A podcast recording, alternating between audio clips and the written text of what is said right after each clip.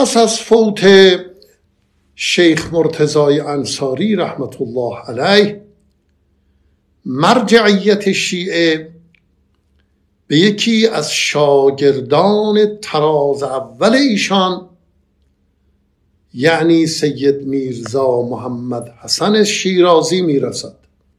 ایشان به عللی ترجیح می‌دهند که از نجف عزیمت کنند به سامرا یکی دیگر از شهرهای عراق و در آنجا اقامت گزینند.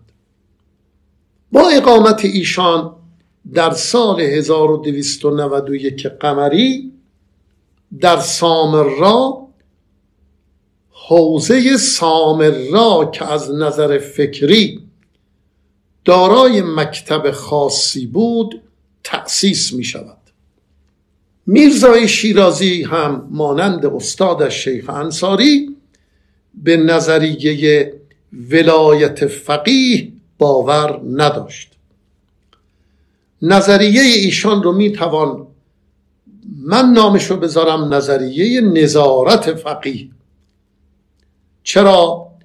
چون از برخی اسناد چنین به دست میاد که ایشان به جدایی سیاست و دیانت نظر داشته است. ایشان معتقد بود که فقیه بایستی بر حاکمان سرزمین های شیعی نظارت داشته باشد و آنان را لدل اقتضا تذکر و گاه به آنها اعتراض کند. مرحوم میرزای شیرازی در رساله ای که شامل شست سوال و جواب از ایشان بوده و اولین بار توسط شیخ فضل الله نوری شاگرد نامدارش در سال 1309 هجری قمری منتشر شده و بعدها به رساله تحریمیه مشهور شده به مناسبتی در باب ارتباط ذاتی سیاست و دیانت اینطور می نویسد نقل در اعثاری که دولت و ملت در یک محل مستقر بود چون زمان حضرت ختمی معاب تکلیف سیاست در این قسم از امور عامه در عهده همان شخص معظم بود. ولی حال که به اقتضای حکمتهای الهیه هر یک در محلی است در عهده هر دو است که این دین و دنیای عباد را حراست کرده و اسلام را در غیبت ولی است عجل الله فرجه و شریف محافظت نمایند. تمام. خب این عبارت کاملا همون جدایی سیاست از دیانت رو میرسونه. در اوایل قرن چهارده قمری مردم ایران با پدیده جدیدی به نام ورود کالاهای خارجی به بازار مسلمین مواجه شدند به دنبال این واقعه علمای شیعه با این پدیده مخالفت کردند و سعی در ایستادگی در مقابل ورود کالاهای خارجی در کشور داشتند میرزای شیرازی بزرگترین مفسده در زمان خود را سلطه بیگانگان تلقی می‌کرد. که به دنبالش استقلال دولت از میان میره. معتقد اینطور بود. و راه سلطه اغیار بر مسلمانان باز میشه. میرزای شیرازی خود این مسئله رو در یک تلگراف تلگراف دوم ظاهرا به شاه این گونه بیان می کند نقل کدام مفسده با اختلال قوانین ملت و عدم استقلال سلطنت و تفرقه کلمه رعیت برابری می کند کدام مفسده با اختلال قوانین ملت و عدم استقلال سلطنت و تفرقه کلمه رعیت برابری می کند چگونه می شود که در قرون متطاوله اولیاء مبین و سلاطین مسلمین شکر الله تعالی مسائیهم کفره را بر وجود معاش و تجارت آنها مسلط کرد تا بالاسترار با آنها مخالطه و مواده کنند. و به خوف یا رقبت ذلت نوکری آنها را اختیار نمایند. تمام. این متن تلگراف دوم میرزا به شاه قاجار بود. ناصر الدین شاه قاجار که برای تأمین هزینه سفرهای خود به اروپا با مشکلات مالی مواجه بود پس از مراجعت به ایران قراردادی را با جرالد تالبوت که از نزدیکان و مشاوران لورد سالیسبوری نخست وزیر و وزیر خارجه انگلیس که از نزدیکان او بود که با کمک دولت و عدهای از سرمایهداران انگلیسی کمپانی به وجود آورده بود به نام کمپانی رژی با سرمایه 650 هزار لیره تأسیس کرده بود. این قرارداد ناصرالدین شاه با این آقای جرال تالبوت امضا کرد.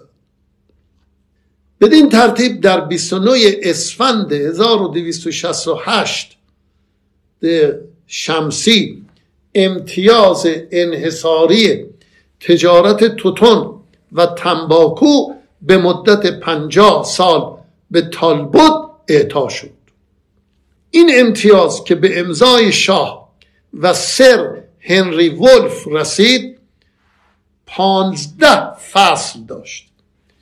در این پانزده فصل حکایت از اختیارات تام تالبوت می‌کرد در امور دخانیات ایران.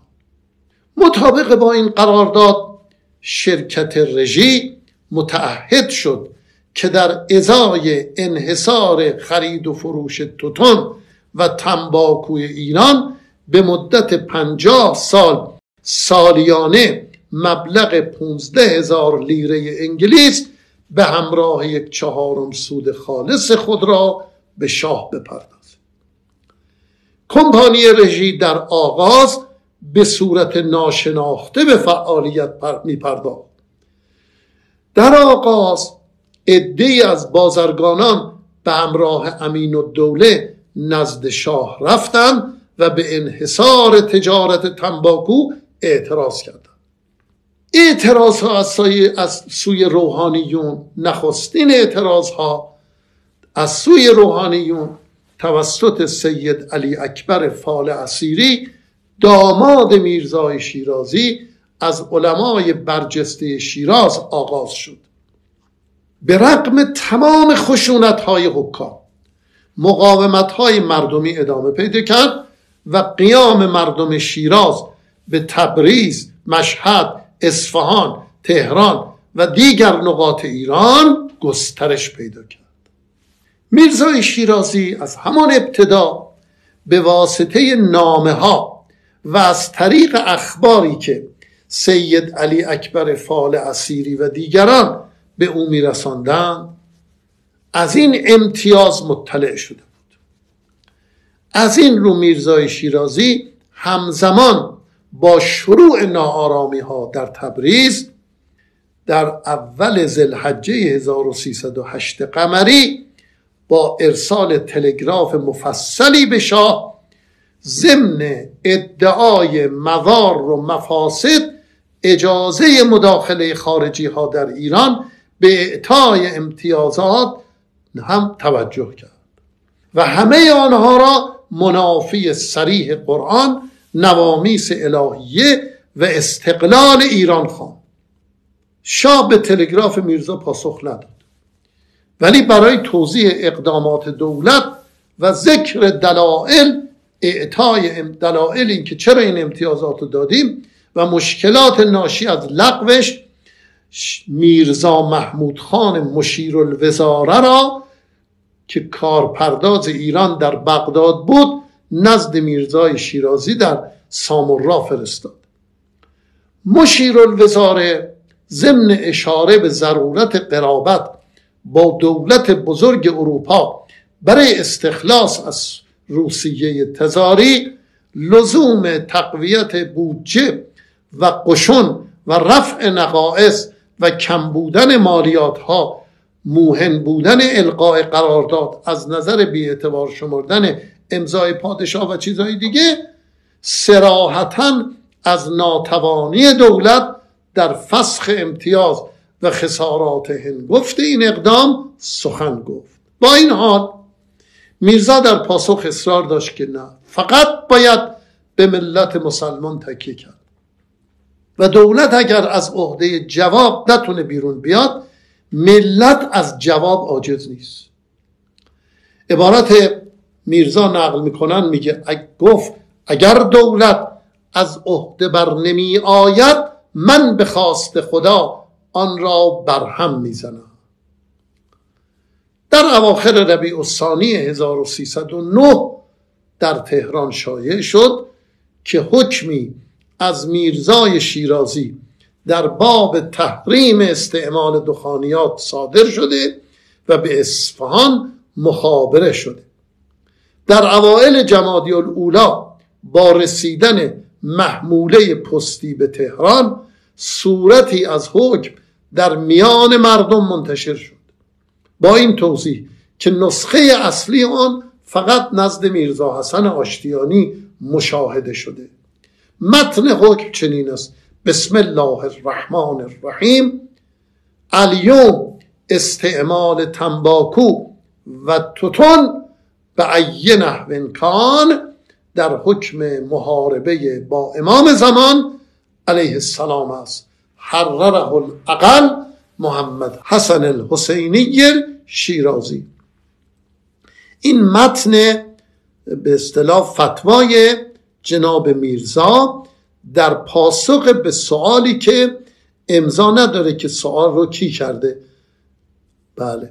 بسم الله الرحمن الرحیم. ایشون نوشته در حاشیه همون حکم. با این حکم میرزا دولت انگلیس واقعا عاجز شد که نتیجه اش معروفه که به حال این قرارداد لغو شد و مسلمان ایران و فتوای میرزا کاملا موفق به اهداف خودش شد.